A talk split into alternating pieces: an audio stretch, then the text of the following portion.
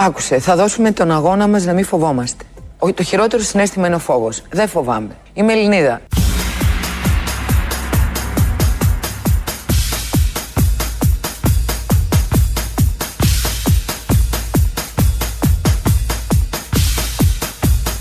Δεν φοβάμαι. Είμαι Ελληνίδα.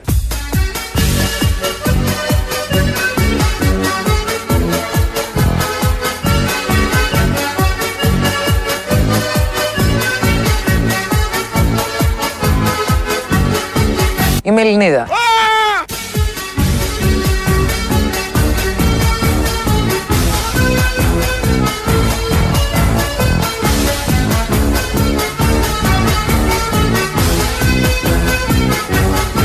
Δεν φοβάμαι, δεν μπορεί να με τρομάξει τίποτα. Γι' αυτό λοιπόν δεν φοβόμαστε το φόβο.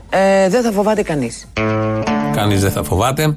Το λέει η Βάνα Μπάρμπα, η οποία δηλώνει Ελληνίδα. Δεν φοβάται αυτή, άρα δεν πρέπει να φοβόσαστε κι εσείς. Και εμείς έχουμε νικήσει το φόβο, επειδή είμαστε Έλληνες. Δεν λέει για όλους μας, αλλά νομίζω μπορούμε να το τραβήξουμε λίγο και να πούμε: επειδή είμαστε Έλληνες, δεν φοβόμαστε. Οτιδήποτε ελληνικό είναι ό,τι καλύτερο. Στον πλανήτη, στον γαλαξία, στο σύμπαν. Εδώ έδωσε συνέντευξη, είπε ότι είναι Ελληνίδα, ότι δεν φοβάται.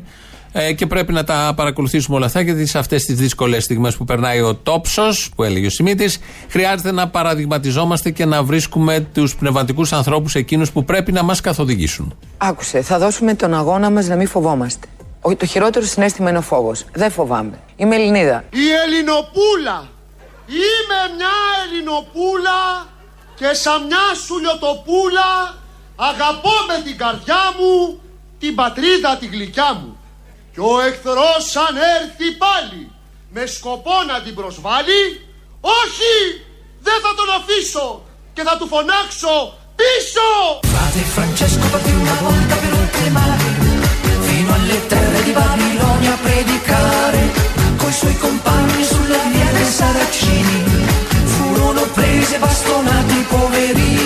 Όλοι έχουμε περάσει δύσκολα, όλοι περνάμε δύσκολα. Μην νομίζετε ότι εμείς είμαστε σε άλλο πλανήτη. Όλοι περνάμε τα άσχημα. Όμως τα άσχημα θα μας κάνουν πιο δυνατούς. Σίγουρα. Εδώ ακούσαμε ένα απόσπασμα της συνέντευξης. Πέρα από το ότι δεν φοβάται, την Ελληνίδα κτλ. Που λέει πρωτότυπα πράγματα. Και όλοι διψάμε, αυτή ειδικά την εποχή, το βλέπω και στα social media και παντού, για πρωτότυπες σκέψεις. Και είπε εδώ ότι δεν θα πάνε όλα καλά και δεν πρέπει να φοβόμαστε. Και γενικώς καταθέτει με αυτό το στόμφο, τον πολύ ωραίο στόμφο, τόσο περιζήτητο στόμφος και τόσο αναγκαίο στόμφος, καταθέτει τα αυτονόητα, τα κλισέ που τα έχουμε σκυλοβαρεθεί όλοι και δεν τα λέμε πουθενά, παρά μόνο για να σατιριστούμε και να σατιρίσουμε ένας τον άλλον, να σατιριστούμε. Οπότε τα λέει με τέτοιο ύφος και με τέτοια σοβαρότητα η Βάνα Μπάρμπα και νιώθει ότι καθοδηγεί και ότι είναι πνευματικός άνθρωπος, οπότε αυτό από μόνο του έχει μια πολύ ιδιαίτερη αξία. Όμως έδωσε και έκανε και πρόταση για το πώς ακριβώς οι Έλληνες πρέπει να πορευθούμε από εδώ και πέρα. Όμως τα άσχημα θα μας κάνουν πιο δυνατούς. Σίγουρα. Και δεν θα μας σκοτώσουν πια. Εγώ αυτό που θέλω να πω σε όλους είναι ότι αν είμαστε ενωμένοι Έλληνες αυτή τη χρονιά, θα τα καταφέρουμε και το 2021-2022 θα πάνε όλα καλύτερα. Και παραγωγές καλές και δουλειά θα έχουμε. Απλά τώρα να είμαστε ενωμένοι.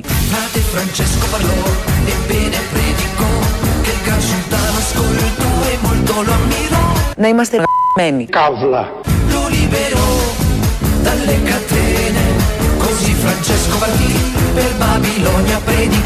Δεν μπορεί να διαιρείται η Ελλάδα στους μη κορονοϊούς και στους μη πιστεύοντες και πιστεύοντες. Τώρα να είμαστε ενωμένοι. Να μην χωριστούμε στους μη πιστεύοντες και μη πιστεύοντες. Δεν πρέπει να γίνει αυτός ο διαχωρισμός. Έχουμε τόσους διαχωρισμούς. Μην γίνει άλλος ένας τέτοιου τύπου διαχωρισμός. Έτσι λοιπόν η Βάνα Μπάρμπα έδωσε το ιδεολογικό στίγμα, την κατεύθυνση, το πλαίσιο μέσα στο οποίο πρέπει να κινηθούμε όλοι οι Έλληνες για να μην φοβόμαστε. Ετοιμάζει και μια εκδήλωση στο Καστελόριζο. Νομίζω αυτή ήταν και η αφορμή που οι συνάδελφοι από το πρωινάδικο, μεσημεριανάδικο, έχει και πολλά πια, την κάλεσαν για να καταθέσει τις απόψεις της. Θα γίνει μια συνέλευση. Μια συναυλία. Μπορεί να είναι και συνέλευση. Τόσο μαχητική που είναι και τέτοιο πολιτικό, λογικό να γίνει το Σαρδάμ και να πάει προς τα εκεί. Θα γίνει μια συναυλία λοιπόν στο Καστελόριζο, θα είναι και ο Σταμάτης Κραουνάκης. Αυτό έχει προγραμματιστεί εδώ και καιρό. Βέβαια έχουν αλλάξει λίγο τα πράγματα με το Καστελόριζο, το λέει και η ίδια. Αλλά να ακούσουμε πώς το παρουσίασε και τι ακριβώς μήνυμα θέλει να δώσει στους Έλληνες του Καστελόριζου. Τώρα λοιπόν θα ήθελα να πω ένα μεγάλο ευχαριστώ στο Σταμάτη τον Κραουνάκη. Όταν ακούσαμε ότι γίνονται όλα αυτά με τους Τούρκους, ο Σταμάτης μου είπε φύγαμε τώρα. Πάμε πόλεμο! Φιλοκερδός, δεν θέλουμε δραχμή. Πάμε. Μαζί με τους S300 που έχει η Ελλάδα στην Κρήτη. Στο Καστελόριζο. Είμαστε σε πόλεμο με έναν εχθρό που είναι αόρατος. Δεν είναι κορονοϊός, είναι ελληνοτουρκικά. Ευτυχώς! Και δυστυχώς το νησί είναι αστακός αυτή τη στιγμή. Είναι αστακός. Αστακός με μακαρόνια. Αν όμως μας επιτρέψουν και πάμε. Να τους βυθίσουμε την αρμάδα για να τελειώνει η ιστορία. Τώρα είναι άγρια τα πράγματα και σήμερα που μιλήσαμε. Ο παππούς στο αυτιά του ξηγήθηκε άγρια και δεν πάτησε Τούρκο στο νησί. Αλλά νομίζω ότι ο Έλληνας είναι ανίκητος και δυνατός. Οι Έλληνες πεθαίνουν! Δεν συνδικολογούν! Και θα ψυχώσουμε το Καστελόριζο. Και εγώ μόνη μου θα κατέβω. Δεν με φοβίζουν ούτε οι Τούρκοι ούτε οι Αρμάτες. Μα εγώ αρχίζω πόλεμο στους νόμους και στα ήθη. Και εγώ μόνη μου θα κατέβω. Κι άμα πιαστώ εχμαλωτίας, είμαι η παράλογη των λογικών τα πλήθη. Τώρα θα τους νικήσουμε! Μα εγώ αρχίζω πόλεμο στους νόμους και στα ηθή. Κι εγώ μόνη μου θα κατέβω. Κι άμα πιαστώ εκμαλωτίας, ας είμαι η παράλογη των λόγικων τα πλήθη. Κι εγώ μόνη μου θα κατέβω. Ελάτε να τα πάρετε!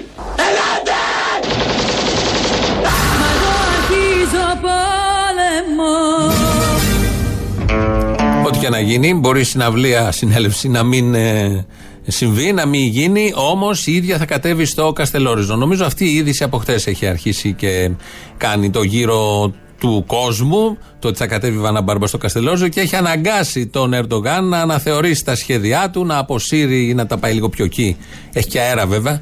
Τα πλοία και τα υπόλοιπα πολεμικά πλοία του στόλου που συνοδεύουν το Torch Race, όπως λέμε, τον έχει αναγκάσει, τον έχει στριμώξει. Είναι μια κίνηση της ελληνικής κυβέρνησης, μεγαλοφύης κίνηση, να στείλει τη Βάνα Μπάρμπα κάτω. Άλλωστε της είχε δώσει και ένα Νόμπελ, ένα Όσκαρ. Θα μπορούσε και Νόμπελ όμως, διότι με αυτά που λέει τώρα, το Όσκαρ είναι λίγο, το καταλαβαίνει ο καθένας. Οπότε έχουμε αναταραχή, αναδιάταξη δυνάμεων στη νότια-ανατολική Μεσόγειο, όπως καταλαβαίνει ο καθένας, με όλα αυτά που θα συμβούν στο Καστελόριζο. Κλείνουμε εδώ τα εθνικά θέματα με την Ελληνίδα που δεν φοβάται, ακριβώς επειδή είναι Ελληνίδα, και με τα υπόλοιπα που ακούσαμε από τη Βάνα Μπάρμπα θα τη συναντήσουμε σε λίγο, γιατί είπε πολλά στη χθεσινή της συνέντευξη. Έχουμε τον Υπουργό Εργασίας, ο κύριος Γιάννης Βρούτσης, ο οποίος έχει να μας πει κάτι πάρα πολύ ευχάριστο. Καλό είναι να μην αλλοιώνουμε την πραγματικότητα. Καλό είναι να συμμεριζόμαστε ποια είναι η πραγματικότητα και να τοποθετούμαστε στην πράξη τη συγκεκριμένη. Δεν μπορώ όμως να μην πω ότι θα καταργήσω την πανδημία και θα φέρω την ευτυχία.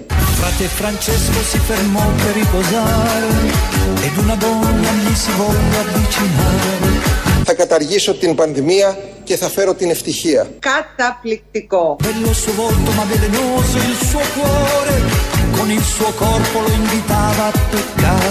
Καταργούμε τις υπερορίες, καταργούμε το οκτάωρο, διαλύεται το πυρήνας του εργατικού δικαίου της χώρας μας. Μπράβο!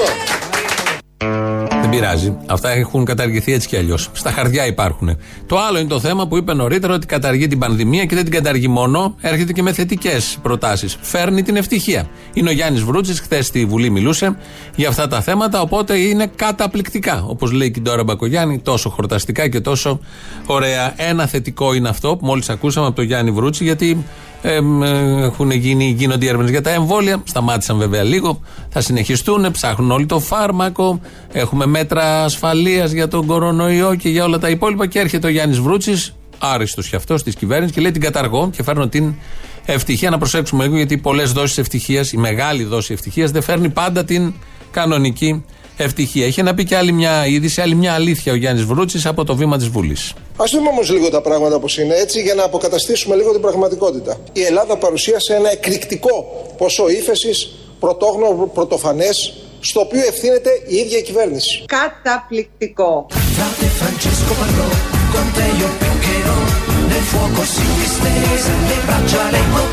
Καταργούμε τις υπερορίες, καταργούμε το οκτάωρο, διαλύεται το πυρήνας του εργατικού δικαίου της χώρας μας. Καταπληκτικό.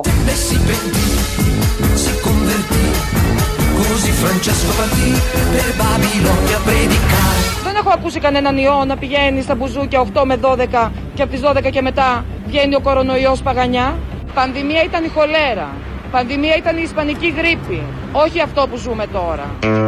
Εδώ είναι μια Ελληνίδα που επίσης δεν φοβάται. Από την Αλεξανδρούπολη την εντόπισε η κάμερα και όπως όλοι ξέρετε, αυτού του τύπου οι Έλληνες, σχεδόν όλοι οι Έλληνες, μόλις δουν κάμερα έχουν να πούνε πάρα πολύ σοβαρά πράγματα. Εδώ ακούσαμε την κυρία να λέει ότι αυτό που ζούμε εδώ δεν είναι πανδημία. Πανδημία ήταν η χολέρα κάποτε, η ελληνοσία ή δεν ξέρω εγώ τι άλλο. Στο επόμενο Παγκόσμιο Ιατρικό Συνέδριο που θα γίνει, θα πάει η κυρία να καταθέσει τις απόψεις της. Διότι γνωρίζει και έχει στοιχεία για το αν ήταν η χολέρα πανδημία, ενώ δεν έχει στοιχεία ή έχει επίσης στοιχεία για το αν είναι ή δεν είναι πανδημία αυτό που μας λένε κάποιοι άλλοι ειδικοί που έχουν φάει και τα χρόνια τους στα θρανία και λέγονται λοιμοξιολόγοι, επιστήμονες, όχι μόνο σε μία χώρα, σε όλο τον πλανήτη. Δεν ισχύουν αυτά που λένε αυτοί, δεν ξέρουν. Ξέρει η κυρία από την Αλεξανδρούπολη. Μπορεί να ζει στην Αλεξανδρούπολη, αλλά έχει πληροφόρηση, ξέρει ακριβώς τι γίνεται σε όλο τον πλανήτη και μπορεί να κάνει και τους συσχετισμούς, τους ιστορικούς. Τι ακριβώς ήταν πανδημία, τι δεν ήτανε. Για τη χολέρα ευτυχώς παραδέχτηκε και η ίδια ότι ήτανε, άρα ήτανε. Για τούτο εδώ που δεν παραδέχεται, δεν είναι. Περιμένουμε ανακοίνωση από την Αλεξανδρούπολη για το τι ακριβώς είναι αυτό που γίνεται. Μέχρι τότε να γυρίσουμε λίγο στα εθνικά, γιατί μου έχει κάτσει η εικόνα ότι θα πάει η Βάνα Μπάρμπα, δεν φοβάται, την Ελληνίδα και θα πάει εκεί ανεξαρτήτως τι θα γίνει, ούτε τις τουρκικές αρμάδες, τίποτα από όλα αυτά. Θα γίνει συνέλευση, συναυλία ή δεν ξέρω τι άλλο θα γίνει εκεί. Και δεν υπάρχει λόγος να γίνει όλο αυτό, θέλω να της πω. Διότι όπως θα ακούσουμε τώρα από υπουργό, πρωτοκλασάτο και όχι τυχαίο, δεν είναι βέβαια το θέμα της αρμοδιότητάς του, αλλά τοποθετείται μόνο για αυτά τα θέματα. Όπως θα ακούσουμε τώρα από τον υπουργό, δεν έχει γίνει και τίποτα ιδιαίτερο εκεί, άρα δεν κινδυνεύει το Καστελόριζο, άρα δεν χρειάζεται να πάει η Βάνα Μπάρμπα εκεί. Είναι ο Μάκης Βόλη. Κάνει ή δεν κάνει έρευνες. Η έννοια τώρα της έρευνας. Εσείς θα μας απαντήσετε, κάνει ή δεν κάνει πρώτα απ' όλα. Η κυβέρνησης είναι ότι δεν κάνει. Προσέξτε τώρα εδώ. Εδώ πάμε σε ακόμα λίγο. Τότε γιατί φωνάζουμε, άμα δεν κάνει τίποτα, τι μας πειράζει. Επαναλαμβάνω. Γιατί το γεγονός ότι είναι ένα ερευνητικό πλοίο μαζί με το σύνολο του στόλου, προφανώς αυτό αποτελεί προκλητική ενέργεια. Μάλιστα. Η οποία συνδυαζόμενη με τις προκλητικές δηλώσεις. Παραβιάζει κυριαρχικά μας δικαιώματα. Ακούστε. Στην περιοχή που βρίσκεται ή όχι. Δηλώνει ότι θα παραβιάσει και ας το πω διατάσσεται ώστε να μπορεί να παραβιάσει. Μάλιστα. Αλλά μέχρι στιγμής δεν έχει διαπιστωθεί τέτοια παραβίαση. Δεν έχει γίνει κάτι, το λέει ο Μάκης Βορύδης. Θα το έλεγε άμα ήταν, γιατί ειδικά για τέτοια θέματα πατρίδας έχει μια ιδιαίτερη ευαισθησία. Το καταλαβαίνει ο καθένας. Αλλά εδώ τσεκουράτα τα είπε πάρα πολύ καλά ότι δεν έχει γίνει κάτι ιδιαίτερο. Οπότε δεν καταλαβαίνω όλη αυτή την αναστάτωση στην ευρύτερη ανατολική, νότιο-ανατολική Μεσόγειο και κυρίως δεν καταλαβαίνω τις κινήσεις της Βάνας Μπάρμπα. Πρέπει να εξηγηθούν ίσως με κάποιο άλλο φίλτρο ή κίνητρο, δεν τα ξέρουμε κιόλα. Οπότε δεν μπορούμε να παρακολουθήσουμε. Να γυρίσουμε πάλι στα φιλεργατικά της κυβέρνησης. Είναι πάρα πολλά τα φιλεργατικά, είναι μόνο φιλεργατικές κινήσεις, διατάξεις και η αντίληψη που διέπει τη συγκεκριμένη κυβέρνηση είναι φιλεργατική. Αποδεικνύεται από αυτά που λέει όποτε μιλάει στη Βουλή. Ευτυχώς μίλησε χθες ο Γιάννης Βρούτσης. Ερχόμαστε εμείς και προσθέτουμε 10 νέες σημαντικές παρεμβάσεις υπέρ εργαζομένων, ανέργων, στήριξης αγοράς-εργασίας. Μπράβο! Παρεμβάσεις οι οποίες κρίνονται σημαντικές. Είναι παρεμβάσεις όπως είναι η επέκταση των συμβάσεων εργασίας στους κλάδους εστίασης, ακτοπλοείας, αεροπλοείας, μεταφορών, τουρισμού, αθλητισμού, πολιτισμού και τον Οκτώβριο. Ναι, στηρίζουμε τον κρίσιμο αυτό κλάδο, τους κρίσιμους αυτούς κλάδους που πράγματι οι εργαζόμενοι βρίσκονται σε ένα πρωτοφανές περιβάλλον. Τους στηρίζουμε με τα 5,34 ευρώ. Καταπληκτικό. Ναι, με τα 5,34 ευρώ. Μπράβο. Frate Francesco partì una volta per oltremare, fino alle terre di Babilonia a predicare. Τους στηρίζουμε με τα 5,34 ευρώ. Coi suoi compagni sulla via dei Saracini furono presi e bastonati i poverini. Ναι, με τα 5,34 ευρώ. Έτσι και με ποσό συγκεκριμένο βοηθάει την ανέχεια, τη φτώχεια, την εργασία, την απειλή της ανεργίας αυτή η κυβέρνηση. Το λέει, καμαρώνει, το είπε στη Βουλή με 5,34. Δεν ξέρω αν τα έχουν πάρει όλοι αυτοί που έπρεπε να τα έχουν πάρει, γιατί ακόμη το δώρο Πάσχα δεν έχει δοθεί. Και άκουγα συζητάνε και για το δώρο Χριστουγέννων με κάτι ψιλοπερικοπούλες λόγω του ότι ήταν η καραντίνα και. Με αυτά τα πολύ ωραία που χάνεσαι μες στις λεπτομέρειες και τελικά δεν βρίσκεις δίκιο πουθενά. Μήνυμα εδώ ο Σάκης, ακροατής, γιατί ρε μάγκα κομμουνιστή της Δεκάρας, που τελικά η επιστήμη, σας διαβάζω όπως ακριβώς το έχει γράψει, που τελικά η επιστήμη έχει πάει έτη φωτός μπροστά και εμείς οι βλαμμένοι την αμφισβητούμε, θαυμαστικό. Εμείς που δεν γουστάρουμε τις πολυεθνικές να πλουτίζουν εις βάρος, είμαστε de facto ψεκασμένοι και δεξί. Προτείνω να πας για εθελοντής, γιατί δεν πας ρε επιστήμονα, 3 ερωτηματικά. Άισιχτήρ πια 3 τελείες. Περίπου κατάλαβα τι θέλει να πει ο Σάκης. Δεν έχω τη διάθεση να απαντήσω γιατί έχουμε άλλα θέματα. Το καταλαβαίνει ο καθένας. Είναι λίγο βαριά η ατμόσφαιρα. Και με τα όσα είπε η Βάνα Μπάρμπα και με τα όσα είπε ο Βορύδης και με τα όσα είπε ο Βρούτσης. Θελήσαμε έτσι να ξεκινήσουμε σήμερα. Η Μόρια βεβαίως είναι, όχι μόνο στην Ελλάδα θέμα, αλλά και στην Ευρώπη και διεθνώς. Είναι λογικό. Είναι εκεί στραμμένα τα φώτα. Σκέψεις κυβερνητικές από το πρωί, ανακοινώσεις σε λίγο αλλά και το απόγευμα. Πάνε εκεί τα κλιμάκια. Για άλλη μια φορά το προσφυγικό έρχεται στην επιφάνεια. Ποτέ δεν είχε φύγει, δεν μπορεί να φύγει ένα τέτοιο θέμα. Να ακούσουμε λίγο τη συνάδελφο από το site στο νησί. Εκεί στη Μυτιλήνη, πολύ καλό site, κάνουν καλή δουλειά. Είναι μια δημοσιογράφος και έχει πάει τώρα το πρωί, καταγράφει αυτά που βλέπει. Εδώ, αυτό είναι φοβερό. Είναι η πτέρυγα των ανηλίκων. Η πτέρυγα που μόλις πριν από λίγες ημέρες είχε μπει μέσα η πρόεδρος της Δημοκρατίας, αν θυμάστε. Έχει καεί εντελώς. Πολλές γυναίκες με παιδιά δεν ξέρουν τι να κάνουν. Μας είπαν ότι έχουν καεί όλα τους τα υπάρχοντα. Εδώ αυτές τις σκηνές που βλέπετε ίσως είναι και οι μοναδικές που... Η safe zone κατά τα άλλα εδώ, καμένοι και αυτοί ολοσχερός. Μέσα στα καμένα τα παιδιά ψάχνουν. Ψάχνουνε μέσα, μήπως βρούνε τίποτα από τα πράγματά τους, αλλά χωρίς πολλές ελπίδες. Βλέπετε και εσείς οι ίδιοι πώς είναι η κατάσταση. All finished. All finished. What happened here? Moria problem. Moria finish. Okay. Moria problem. Finish. Δεν ξέρω ποιος έβαλε τη φωτιά. Οι ειδήσεις λένε ότι την έβαλαν οι ίδιοι πρόσφυγες. Υπονοούμενα λένε για άλλα προβοκάτσες και. Δεν έχει νόημα τόσο και δεν μπορεί και κάποιος από εδώ μακριά να βγάλει τέτοια συμπεράσματα. Αυτά θα τα βγάλουν οι ειδικοί, αν τα βγάλουν. Δεν νομίζω να έχει και ιδιαίτερη σημασία. Σε όλα τα στρατόπεδα συγκέντρωσης, παντού στον κόσμο και σε κάθε εποχή, καταγράφονται αναταραχές, φωτιές και καταστροφές. Το ξέρουμε. Οι φυλακισμένοι κάνουν αυτό που θα έκανε κάθε άνθρωπος. Εξεγείρονται, αυτό έκαναν και έχουν ξανακάνει και στην Μόρια και παντού. Θέλουν να κάψουν τη φυλακή τους, να καταστρέψουν το συρματόπλεγμα που τους κλείνει γύρω-γύρω. Θέλουν να δείξουν σε όλο τον κόσμο ότι υπάρχουν και το πιο εύκολο είναι να το δείξουν αυτό με φασαρία. Γιατί κανείς δεν κοιτάει αν δεν γίνει κάποια φασαρία σε τέτοιες περιπτώσεις, σε τέτοια στρατόπεδα, σε τέτοιες φυλακές. Πρώτη είδηση είναι σε όλα τα μέσα και στα διεθνή και κυρίως στα ευρωπαϊκά. Λογικό. Η Ευρώπη ανησυχεί γιατί της καταστρέφονται τα στρατόπεδα συγκέντρωσης που τόσο αγάπησε και αγαπά και χτίζει με μοναδική ευκολία. Τα στρατόπεδα που τόσο ταιριάζουν στη φιλοσοφία της Ευρώπης και την αισθητική της Ευρώπης πάλι. Ανησυχεί η Ευρώπη και ταράζεται γιατί τώρα που κάει και ο καταβλισμός αποκαλύπτεται η φρίκη. Για άλλη μια φορά. Αποκαλύπτεται ξανά αυτό που είχε κρύψει μέσα στη Μόρια. 13.000, 12.700 νομίζω, ένα τέτοιο νούμερο ακούγεται.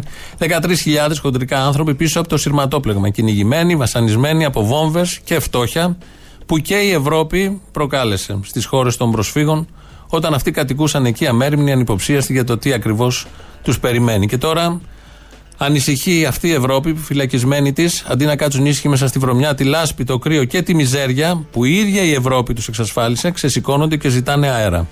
Μαζί με την Ευρώπη αντιδρούν και άλλοι, οι έγκλειστοι, οι κάτοικοι της Λέσβου, γιατί και αυτοί κατά μία έννοια φυλακισμένοι είναι πάλι εξαιτίας της Ευρώπης και των πολιτικών για τον άνθρωπο, όπως λανσάρονται στα συνέδρια ή στις διασκέψεις κορυφής.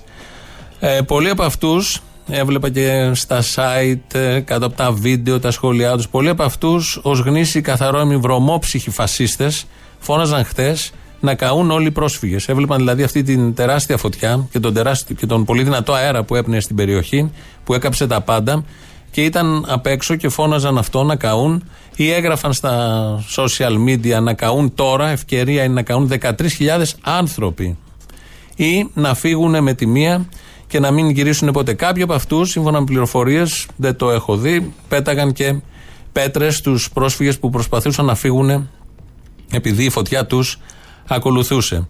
Και με το χθεσινό περιστατικό στη Μόρια ξανατέθηκε διαχωριστική γραμμή. Για άλλη μια φορά, το έχουμε ζήσει πολλές φορές, όλοι όσοι μιλάμε για δικαιώματα, για ανθρώπινες συνθήκες διαβίωσης, για την ίδια τη ζωή των προσφύγων, των μωρών τους, των ηλικιωμένων, των αρρώστων και ξεριζωμένων από τη μία και των κάθε λογής φασιστών, ελεηνών καθαρμάτων που φωνάζουν και φώναζαν και φωνάζουν να καούν όλοι για να καθαρίσει το νησί.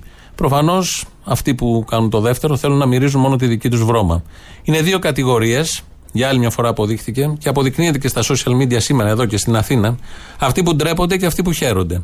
Στην πρώτη ανήκω και φαντάζομαι και πάρα πολλοί κόσμος και ξέρω ότι ανήκει πάρα πολλοί κόσμος, αλλά είναι και πολύ ισχυρή η δεύτερη κατηγορία. Τη συχαίνομαι προσωπικώς, χάσμα αγεφύρωτο, ευτυχώς, και σε αυτούς που λένε να τους πάρετε σπίτια σας, αυτούς τους πρόσφυγες, κάποια στιγμή μπορεί και να τους πάρουμε. Εσάς ποτέ. Σε όποια κατάσταση και να σας δούμε. Υπάρχουν υπεύθυνοι βέβαια για όλο αυτό που συμβαίνει εκεί. Υπεύθυνοι οι οποίοι δεν έχουν κανένα ιερό και κανένα όσιο. Στην αρχή τους καταδίκασαν σε φτώχεια, αφού τους έκλεψαν τον πλούτο. Μετά τους καταδίκασαν σε βομβαρδισμό, με τα υπερηχητικά αεροσκάφη τους να ρίχνουν τους πυράβλους μέσα στα σπίτια τους. Ισοπαίδωσαν τις πόλεις που ζούσανε, τα χωριά τους και κατέστρεψαν ό,τι δίκτυο υπήρχε. Νερού, ρεύματος. Αυτή ήταν η πρώτη καταδίκη. Η δεύτερη καταδίκη είναι όταν τους καταδίκασαν η Ευρώπη και οι άλλοι οργανισμοί σε προσφυγιά, σε χιλιόμετρα ποδαρόδρομου με τους μπόγους και τα μωρά στην αγκαλιά, έρμεα των εμπόρων που ήδη χρηματοδοτούσαν.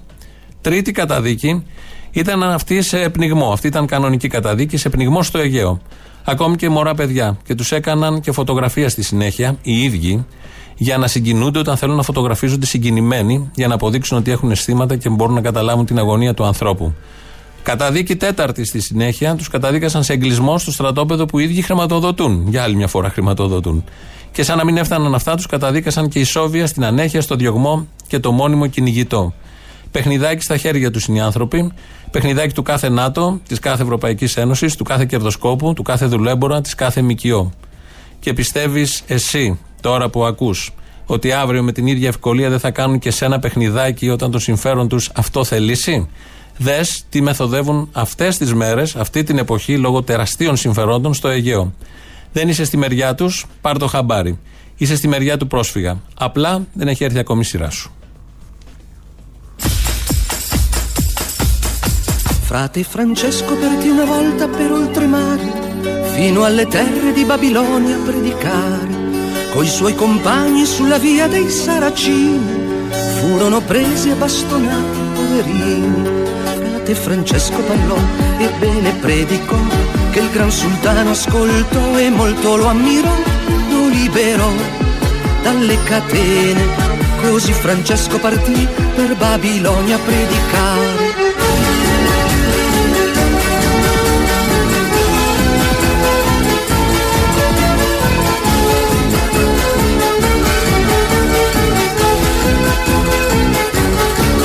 Για το φτωχούλι θα πω δυο λόγια απ' την Ασίζη που πήγε πέρα της Βαβυλώνας στο Μετερίζι για να κηρύξει την ανθρωπιά την καλοσύνη, μα του περάσανε χαλκά οι Σαρακηνοί.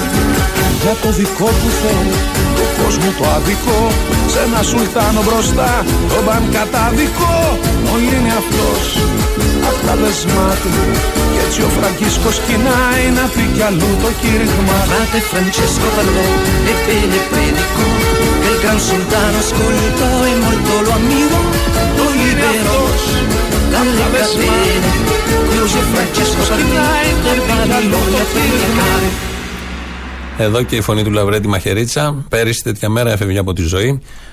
Το ακούσαμε στην αρχή με Μπραντουάρτη, αυτό το πολύ ωραίο ιταλικό τραγούδι, και στη συνέχεια μαζί με τον Λαυρέντη Μαχαιρίτσα. Εδώ είναι Ελληνοφρένεια. 2-11-10-80-8-80. Για λόγια αγάπης, σαν αυτό που στέλνει ο Παναγιώτης, το βλέπω εδώ μπροστά μου. Γραϊκίλε ψόφα. Έτσι μου λέει. Ευχαριστώ πάρα πολύ, Παναγιώτη. Να είσαι καλά, να είσαι καλά. Έτσι πάντα να έχεις αυτά στο μυαλό σου για να είσαι δυστυχισμένος όπως σου αξίζει πραγματικά. Mail radio@parapolitica.gr. Ό,τι μήνυμα στέλνετε, σαν του Παναγιώτη, το βλέπω εγώ εδώ μπροστά. Το τηλέφωνο το είπαμε, το είπαμε. Μας ακούτε και στο site, το επίσημο ellinofrenia.net.gr, και αμέσως μετά σε κονσέρβα ηχογραφημένους. Μας ακούτε και ζωντανά και στο YouTube, Ellinofrenia Official. Από κάτω έχει και live chat. Βγάλτε εκεί τα εσώψυχά σας, μην πω τίποτα άλλο. Μας ακούτε και από το Facebook. Από το Facebook απευθείας αυτή την ώρα. Ο Παναγιώτης Χάλαρης ρυθμίζει τον ήχο σήμερα. Να ξαναπώ άλλη μια το τηλέφωνο 2.11.10.88.80. Πρώτο μέρος του λαού μας πάει στις πρώτες διαφημίσεις. Έλα μωρή μαύρη χείρα, ανομαλή, τι κάνεις? Έλα, αυτό είναι τιμητικό, για πες. Να σου πω, η ανομαλία σου δεν μετριέται σε κιλά, να μετριέται σε τόνους. Έχεις πολλούς τόνους ανομαλία πάνω σου. Να σου πω τώρα που θα βγει το εμβόλιο, πού θα το κάνεις, στα κολομέρια ή στον μπράτσο? Στον μπράτσο γιατί, στα κολομέρια, να έχω τη χαρά του μου το έδωκε κάποιος. Αυτό σου λέω, είσαι ανώμαλος. Δεν είμαι ανώμαλος, αυτό είναι το κανονικό. Στον μπράτσο το κάνω τώρα. Γιατί είναι στον μπράτσο το κανονικό, όχι. Στα κολομέρια κάνουν μόνο τσενέσεις. Στα κολομέρια ένας θα είναι. Στα κολομέρια και θα του πω μετά. Δώσε και φιλιά στα κολομέρια. Α, στα κολομέρια το κάνει, να είστε τη χαρά, Έχω την ευκαιρία και δεν την αρπάξω. Όχι, αγάπη μου. Αποστόλη μου, κατά να αρχίσουμε με τα τετριμένα. Καλώς μας ήρθατε. Άι, μωρή, πάμε παρακάτω. Λοιπόν, ας πω, θα έρθουμε να σε δούμε. Θέλω να ρωτήσω, πρέπει να κρίσουμε θέση? Ναι. Α, πού τα κρίνουμε αυτά? Στο viva.gr, έχεις ίντερνετ. Τα ξέρεις? Ναι, δεν τα ξέρω, θα το κάνει φίλη μου όμως. Στη φίλη σου, δεν είναι δύσκολο. Απλά θέλει ίντερνετ τώρα, δεν γίνεται αλλιώς. Ωραία, εντάξει, απλά δεν το ξέρω. Είδες τώρα τι γίνεται, πεθαίνει ένας από κορονοϊό και το κάνουμε θέμα της ημέρας. Δεν μας λένε πόσοι πεθαίνουν από καρκίνο, πόσοι πεθαίνουν από εγκεφαλικά, πόσοι πεθαίνουν από εφράγματα, πόσοι αυτοκτονούν. Να κάνουν μια σύγκριση. Τώρα πεθαίνει κάποιος, είναι η είδηση της ημέρας. Ναι, συγγνώμη που υπάρχει και μια πανδημία, δεν θα ενοχλήσουμε, συγγνώμη. Δεν μπορείτε να αφήσετε αυτές τις αηδίες Μακρονήσους και Ρίτσο και τέτοια να ασχοληθείτε με κάτι σοβαρό? Έλατε. Για πες, όπως το Big Brother. Όχι πιο σοβαρά ρε εσύ. Αν ένιωσε λιγούρα η Μπαλατσινού εχθές, δεν μας έχετε πει. Τι έφαγε μετά? Δεν είχα ακούσει για λιγούρα χθεσινή, πριν μέρες ήταν η λιγούρα. Ναι, αυτό λέω τώρα. Δεν έχω μάθει τώρα εντωμεταξύ. Δεν ξέρεις τώρα μήπως έχει τίποτα. Έγκυος είναι τώρα, να έχεις αλάδες. Να είναι φάση που νιστάζει τώρα. Στο πρώτο τρίμηνο νιστάζει η γυναίκα. Ναι, και τι τρώει? Αυτά πρέπει να τα μάθουμε, ρε Αποστολή, σε παρακαλώ, κάνε κάτι. Τι να σου πω, ρε παιδάκι, με φέρνει σε δύσκολη θέση και εμείς αυτά θεωρούμε ότι είναι τα σημαντικά, αλλά μας επιχρεώνουν οι εξελίξεις. Μάλιστα. Δεν μου λες την παράστασή σου τουλάχιστον θα τα πεις αυτά? Όλα. Ή θα τα κρύψεις? Όλα. Α, εντάξει, την Πέμπτη, έτσι. Θα έρθεις? Δεν ξέρω αν θα μπορέσω. Τότε τι σε νοιάζει, ρε μαλάκα? Αφού είμαι μαλάκας, εσύ δεν το πες. Α, ναι. Το γελίο ξεκάρφωμα με τον Πόπολο δεν το σχολιάσατε. Που ο Κωνσταντίνος Μητσοτάκης του Κυριάκου βρέθηκε στον Εύρο το παιδί. Λες και δεν έχουμε πάει όλοι φαντάροι και δεν ξέρουμε πώς περνάνε οι γόνοι αυτών των οικογενειών. Αφενός, αφετέρου, στον Εύρο, πέραν το ότι είναι μακριά, έχει τις πιο βυσματικές θέσεις. Αλλά πέρα από αυτό. Όχι μόνο, αλλά αν θες βυσματική θέση, εκεί θα τη βρεις. Σωστό, δεν το ξέρω. Άμεσα. Δεν λέω ότι θέλει το παιδί να είναι βύσμα. Όχι, ρε παιδί μου, αλλά δηλαδή το ξεκάρφωμα, τι να πω, δηλαδή θυμώνω τόσο πολύ που δεν βρίσκω τα λόγια πια. Και βγαίνει μετά ο άλλος ο Γλίτσας, ο Νανογυλαίκος, να επήγε συγχαρητήρια στο γόνο που πήγε παραμεθόριο. Ναι. Που μιλάμε τώρα, θυμώνω τόσο πολύ που σε περνάνε το λαό για τόσο ηλίθιο, που προφανώς πρέπει να είναι ηλίθιος ο λαός για να ψηφίζει τέτοια σούργελα. Που θυμώνω, δηλαδή πραγματικά θυμώνω τόσο πολύ, ρε παιδί μου. Δηλαδή δεν βρίσκω λόγια να περιγράψω. Καλά, ηρέμησε και εσύ τώρα, έλα κάπου ήρεμα. Αποστολή. Έλα. Εμείς εδώ στη γειτονιά πέσαμε από τα σύννεφα. Ήταν τόσο καλό βοθροκάναλο. Δεν είχε δώσει ποτέ δικαιώματα. Δεν είχε δώσει δικαιώματα. Μια φορά ρε παιδάκι μου να έχει δώσει δικαιώματα δεν υπάρχει αυτή η γειτονιά. Τι σκατογειτονιά είναι, κανείς δεν προσέχει τίποτα. Μια φορά να έχει δώσει δικαιώματα και να πει ρε παιδί μου, ορίστε, να φαινόταν, ήταν φως φανάρι. Ότι η σκουπιδίλα ανάβλιζε, μύριζε. Δεν είχε, σου λέω εγώ να πέφτει. Αυτό μου κάνει εντύπωση. Παγκά παγκούπα που ακούς είναι από τη δικιά μου τη γειτονιά όλοι, ο ένας μετά τον άλλον. Να σου πω, αυτό ο μάτσο που το παίζει και άντρα, ο μάτσος με τα χάλια. Πρέπει να είναι γιος αυτού που διαδήλωνε για τη Μακεδονία. Την ίδια κολόφατσα δεν έχουν? Αυτός που θα δίνει τον κόλο του. Ίδιος δεν είναι? Αν κρίνω από τον κόλο, η ίδια φάτσα έχει, ναι. Είναι ταιριαστό με τον κόλο αυτό.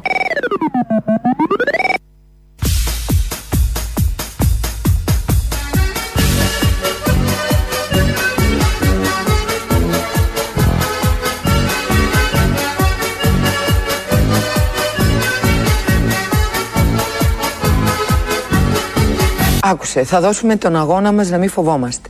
Το χειρότερο συναίσθημα είναι ο φόβος. Δεν φοβάμαι. Είμαι Ελληνίδα. Δεν φοβάμαι. Δεν μπορεί να με τρομάξει τίποτα. Γι' αυτό λοιπόν δεν θα φοβάται κανείς. Όμως, αφού δεν φοβάται η Βάνα, δεν θα φοβάται κανείς. Κάποια μηνύματα από τα social media τώρα που μεταδίδεται η εκπομπή δεν τα διαβάζω, δεν προλαβαίνω. Εγώ κοιτάω μόνο στο παραπολιτικά εδώ τι έρχεται. Αλλά μου τα στέλνει η υπηρεσία. Λέει ο Κώστας, δεν θα πω το επίθετο. Ωραιότερη ώρα μου όταν δούλευα το ταξί μου. Τώρα πια είμαι συνταξιούχος. Εδώ και 2 χρόνια δεν υπάρχει εκπομπή που να μην την έχω ακούσει. Καλή συνέχεια, με υγεία. Αυτό είναι ένα καλό σχόλιο.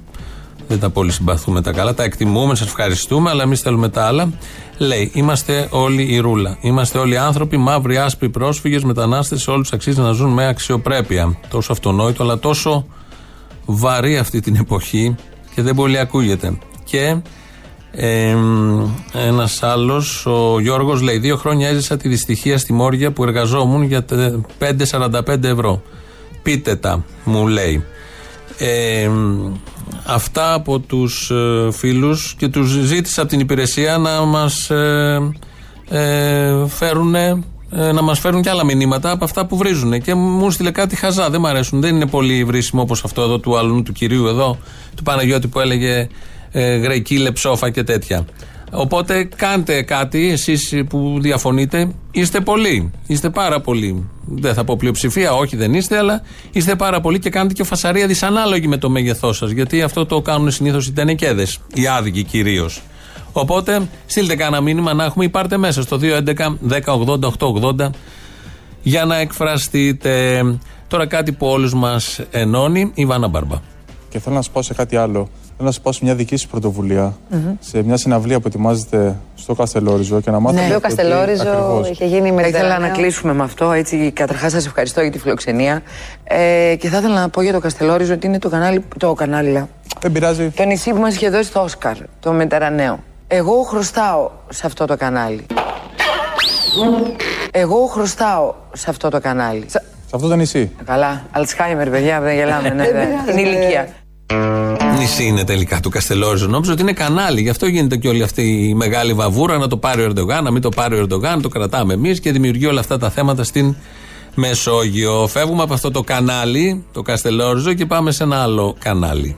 Εσάς το lockdown που σας βρήκε, ήσασταν εδώ? Ήμουν Αθήνα, αλλά μετά είχα πάει κάτω στη Μύκονο. Δεν μ' άρεσε καθόλου γιατί δεν είχε καθόλου Έλληνες. Είναι ένα άλλο κράτος. Μπορεί να είναι, ξέρετε, το χρήμα διαφθείρει τους ανθρώπους. Και το νησί έχει αλλάξει. Δεν είναι το νησί που ξέραμε εμείς κάποτε. Μπορεί να βγάζεις λεφτά, αλλά τι να το κάνεις άμα δεν βλέπεις έναν Έλληνα στον δρόμο. Πάρ' το στεφάνι μας, πάρ' το γεράνι μας. Στη Μύκονο. Για δεν έχουμε ζωή. Το νησί έχει αλλάξει. Δεν είναι το νησί που ξέραμε εμείς κάποτε. Κράτα το χέρι μου και πάμε αστέρι μου. Εμείς θα ζήσουμε κι ας είμαστε φτωχοί. Ξέρετε, το χρήμα διαφθείρει τους ανθρώπους. Δεν είναι μόνο ότι λέει ότι το χρήμα διαφθείρει τους ανθρώπους, βάζει το ξέρετε μπροστά. Αυτά τα κάνει και ο Τσίπρας. Έλεγε κάτι αυτονόητο. Θυμάμαι να λέει σε μια συνέντευξη: ξέρετε, η οικονομία είναι θέμα ψυχολογίας. Έλεγε ο Τσίπρας στη Θεσσαλονίκη, πάνω στο βελίδιο, με ύφος. Έτσι λοιπόν εδώ και η Μπάρμπα λέει: ξέρετε, το χρήμα διαφθείρει τους ανθρώπους. Λένε κάτι πάρα πολύ κλασικό. Μια αλήθεια που την ξέρουν όλοι και την έχουμε πει χιλιάδες φορές στη ζωή μας, τόσο που δεν την ξαναλέμε πια γιατί δεν έχει νόημα να ακούγεται και το λένε με βαθιστόχαστο ύφος. Εδώ όμως από τη Βάνα Μπάρμπα που όλους μας ενώνει, δεν θα πω το υπόλοιπο γιατί λείπει Αποστόλης, μπορεί να το πούμε αύριο να τα ακουστεί την Πέμπτη. Αλλά Αποστόλη θα ακούσουμε τώρα από το λαό. Αποστόλης. Θέλω να πάρεις θέση τώρα, να τοποθετηθείς σαν το μικρούτσικο που την Παρασκευή. Θεωρείς δηλαδή ότι αυτά τα σκατά που βλέπουμε στο Big Brother και Greek Next Model και ιστορίες, θεωρείς ότι είμαστε πολύ μακριά σαν κοινωνία από αυτές τις μαλακίες? Γιατί από άλλη κοινωνία βγήκαν αυτά? Ναι, αυτό λέω και εγώ. Γιατί άρα... ότι πέσαν όλοι να τα φάνε, ότι και καλά δεν υπάρχουν, ήταν ένας. Όχι, καλά κάνουν να τα φάνε, δεν έχω αντίρρηση. Πρέπει να το φάνε για το που ήταν, αλλά... Σκουπιδί λένε έτσι κι αλλιώς και μόνο που ασχολούσε τόσο με τη σκουπιδίλα, άστο. Αλλά πώς είναι ακόμα και έξω. Το θέμα είναι ότι δεν κόψαν αυτόν και έπαψε να υπάρχει το είδος. Το θέμα είναι ο κάθε κάφρος μην διαφημίζει αυτές τις ιδέες. Σύμφωνοι. Από εκεί και πέρα, την άλλη μέρα πόσο τηλεθέαση έκανε? Δεν έχω ιδέα. Αυτό είναι το ερώτημα. Τις επόμενες μέρες πήγε η τηλεθέαση από το 30 στο 3. Εκεί ναι, να πω εντάξει, ναι, το καταδικάσαμε. Μπράβο, έμπρακτα κάναμε και κάτι. Αν αγάπη μου γλυκά του δίνεις 30 και 40. Τι θες μετά? Κοιτάξτε, άμα βάλουμε ένα 5% 10% των εκλογών και ας μαζέψω και ένα 15% πες γύρω-γύρω σκεφτόμενους ανθρώπους και από άλλους χώρους, το υπόλοιπο 80%, ωραία, θα είναι και 10% για γιάδες στα χωριά, το υπόλοιπο 70% νομίζω ότι είναι το κοινό του Big Brother, δεν είναι μακριά. Ναι. Έλα, Αποστολή. Έλα.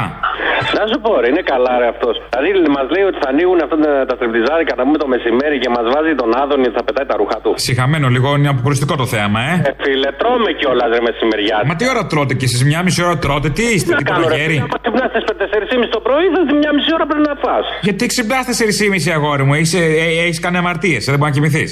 Όχι, ρε μεγάλα, είναι η δουλειά μου τέτοια, τι να κάνω δηλαδή τώρα. Α, κολόμπαρο. Όχι, όχι, όχι. Πόρτα, τι. Ο ναυτικός, δεν είπαμε, ο ναυτικός.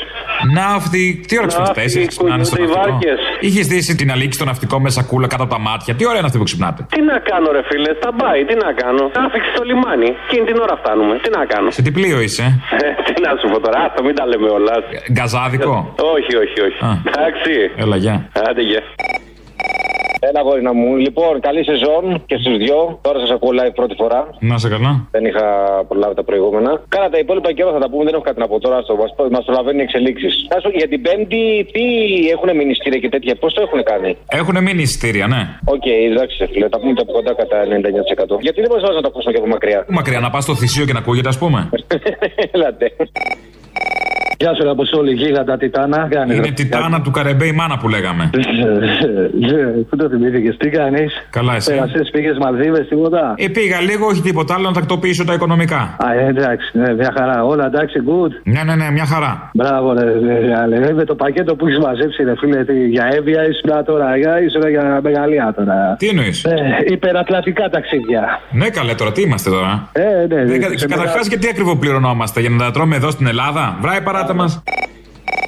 Έλα ρε Αποστόλη, Λεβέντη μου, τι κάνεις. Έλα Λεβέντη μου και αλήτη μου. Είχα πάει στο χωριό του Μπελογιάννη. Πέρναγα από εκεί και το χαιρέταγα κάθε 2-3 μέρες που ανέπαινα μαλλιάδα.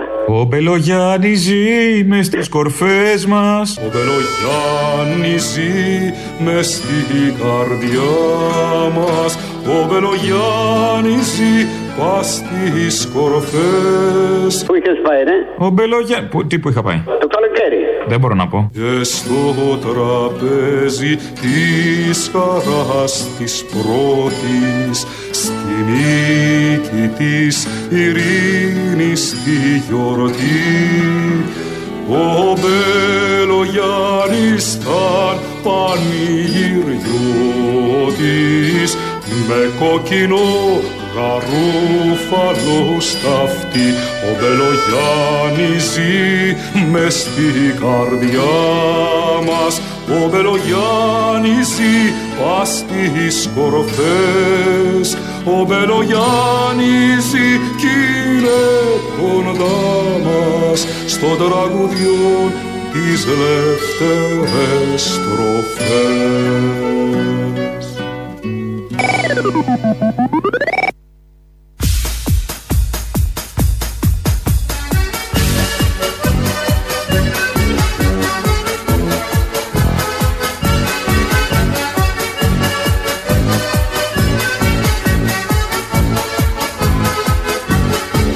Δεν μπορώ όμως να μην πω ότι θα καταργήσω την πανδημία και θα φέρω την ευτυχία. Καταπληκτικό. Πραγματικά καταπληκτικό είναι ο Γιάννης Βρούτσης, Υπουργός Εργασίας. Τα έλεγε αυτά χτες στη Βουλή. Είναι το ζητούμενο και βρέθηκε ένας Έλληνας πολιτικός από τα εκατομμύρια των πολιτικών σε όλο τον πλανήτη που τολμάει να πει ότι καταργεί την πανδημία. Έτσι λοιπόν θα λυθούν και τα θέματα με τις μάσκες, με τα εμβόλια, με τους ψεκασμένους, τους μη ψεκασμένους. Όλη αυτή τη διαμάχη που μας χωρίζει, ενώ έχουμε τόσα κοινά και είμαστε όλοι Ελληνόπουλα και δεν πρέπει να φοβόμαστε, όπως λέει η Βάνα Μπάρμπα. Οπότε περιμένουμε μεγάλη αγωνία πότε θα το κάνει αυτό ο Γιάννης Βρούτσης. Μέχρι τότε που θα έχουμε την αγωνία, θα ακούσουμε κάτι πολύ χαρούμενο και θα μας κάνει και χαρούμενους. Ο Γιάννης Βρούτσης πάλι το λέει, έχει να κάνει με τα περίφημα εργασιακά σε αυτόν τον τόπο. Σε περίπτωση που υπάρχει μόνο εκτάκτος οι 7 ή 14 μέρες συγκεκριμένα, σύμφωνα με τις οδηγίες του ΕΟΔΗ, καραντίνα σε έναν εργαζόμενο, να δώσουμε τη δυνατότητα, να το ξεκαθαρίσω γιατί εδώ κάπου το θολώνουνε, δεν λένε όλη την αλήθεια, οι ώρες αυτές των 7 ή 14 ημερών πληρώνονται όλες. Δεν υπάρχει απλήρωτη εργασία. Όλες πληρώνονται. Οι μισές χαρίζονται, Στους εργαζόμενους δεν χρειάζεται να τις εργαστούν. Οι άλλες μισές όμως θα είναι μόνο μία ώρα την ημέρα, πάνω από το οκτάωρο, δεν θα είναι ούτε υπερεργασία ούτε υπερορία.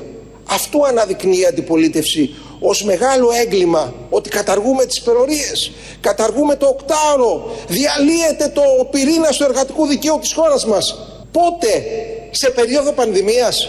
Άρα λοιπόν κανένα ωράριο, καμία υπερορία δεν καταργείται. Είναι πυρήνας του εργατικού δικαίου της χώρας μας.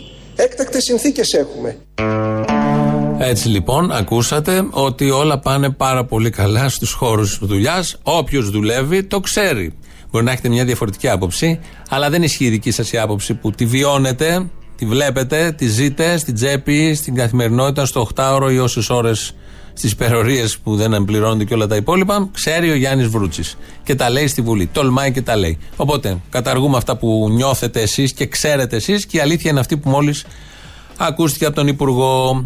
Ένα από τα μηνύματα που έχουν έρθει, λέει εδώ η Ελένη, το γεγονός ότι προηγούνται εμφύλοι μέσα στις χώρες τους και μετά συμβαίνουν όλα τα άσχημα που αναφέρατε.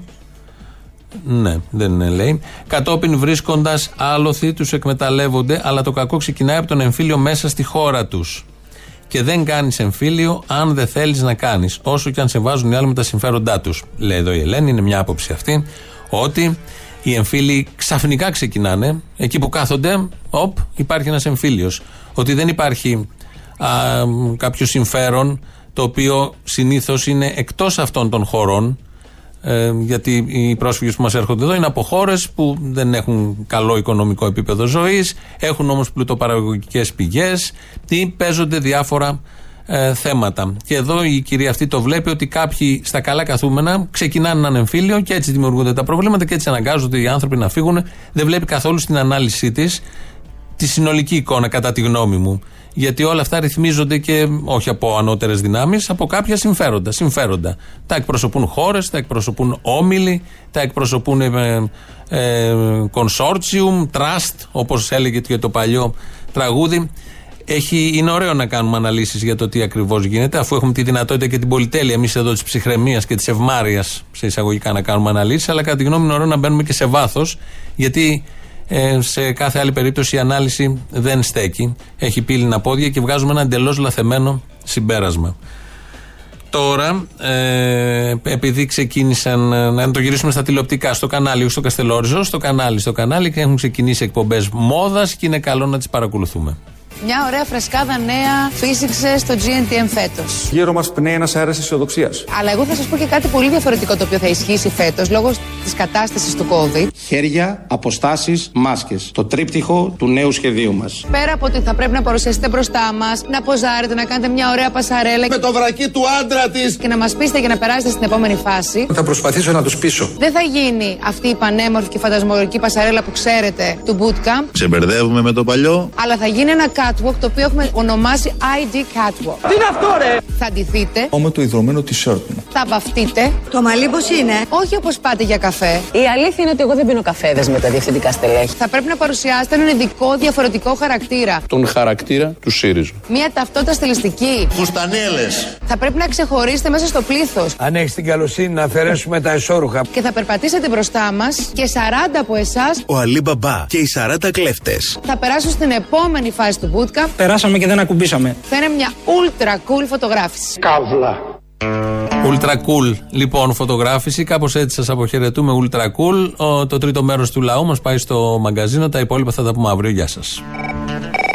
Φιλαράκι μου καλό, να σε ρωτήσω κάτι. Γιατί αρχίσατε έτσι μουσικά, παραστατικά, ψιλοριμάζουν οι συνθήκες, είμαστε έτοιμοι να κάνουμε την επανάσταση.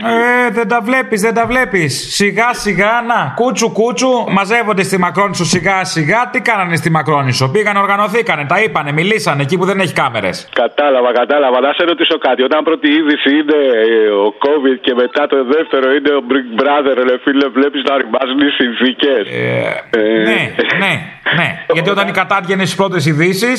Έτσι, ρε φίλε. Λες σιγά σιγά, να, κάτι γίνεται. Μπράβο, και σταματήσανε να σκοτώνονται παιδάκια. Πλησιάζουμε. Να πεθαίνουν παιδάκια από την πείνα στην Αφρική, και έχουμε και έναν COVID, να πούμε, ρατσιστή που χτυπάει μόνο προηγμένες χώρες και αυτές που μπορούν να προφυλακτούν.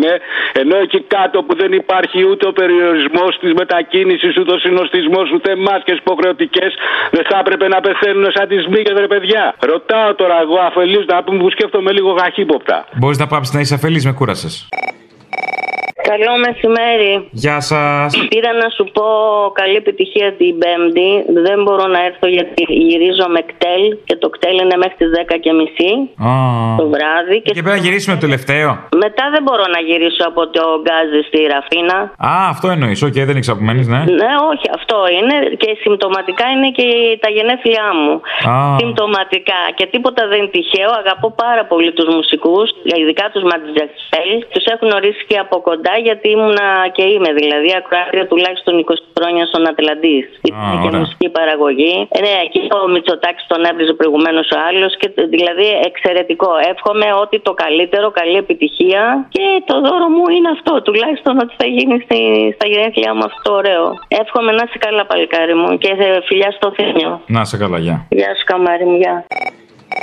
Να πούμε σε αυτές τις μανούλες που πατάγανε τις μάσκες κάτω, τσαπατσούπα, να τους πούμε ότι να τις κρατήσετε, κορίτσια, τις μάσκες, θα σας χρειαστούν. Όχι για να, από τον κορονοϊό, από τη βρώμα. Τα σχολεία δεν έχουν καθαρίστριες, οι δασκάλες καθαρίζουν. Δεν ξέρω τι κάνει η φίλη σου η δασκάλα, πάντως η νύφη μου η δασκάλα έχει πάρει το φακιόλ και ξεαραχνιάζει.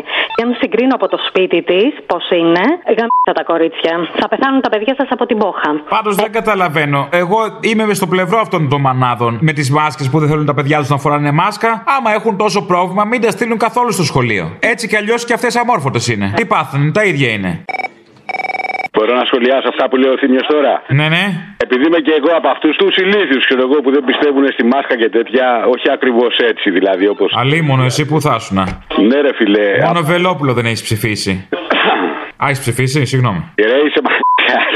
Να σου πω τώρα. Θέλω να πω το εξής. Όταν βλέπεις ότι σου ξεκινάνε κάτι για 20, 30, 40 μέρες και κρατάει μέχρι το καλοκαίρι και σε προειδεάζουν ότι θα κρατήσει και τον επόμενο χειμώνα και κάθε μέρα ακούς συνέχεια το ίδιο πράγμα, λες και δεν συμβαίνει τίποτα άλλο στον κόσμο. Δεύτερον, όταν βγαίνουν και στο λένε ειδικοί, τι σημαίνει ρε Θήμιο ειδικός? Ότι ο ειδικός δεν έχει τσέπη, δεν έχει Αποστόλης. Για το Θήμιο. Είναι το Θήμιο, αφού Αποστόλης μιλάμε τώρα και μου λες τι σημαίνει ρε Θήμιο. Α, η παράδα μας. Ρε, σχολιάζω, σου λέω αυτά που είπε. Άσε μας το σχολιάζει ο Θήμιος. Θα πλένει στο στόμα σου με τον ποφλό να λες το όνομα Θήμιος. Ρε μαλάκα, ξέρεις ότι Αποστόλης. Το Θήμιο, Αποστόλη, μαλάκα, Αποστόλη το. Αποστόλης, θα γίνουμε κόλλος. Γουστάρω. Κοίτα, πάλι είπα να μ' αλλάξεις θέμα. Αλλά θέλω να πω το εξής. Προηγουμένως σου είπα, κάτω εκεί αυτοί που δεν μπορούν να προφυλαχτούν, γιατί δεν πεθαίνουν σαν τις μύγες, ρε παιδιά? Σύμφωνα με όλα αυτά που λένε για τον ιό και σύμφωνα με τη μεταδοτικότητα που έχει. Άρα είσαι μαλάκας καραμπινάτος. Ευχαριστούμε πολύ, να είσαι καλά.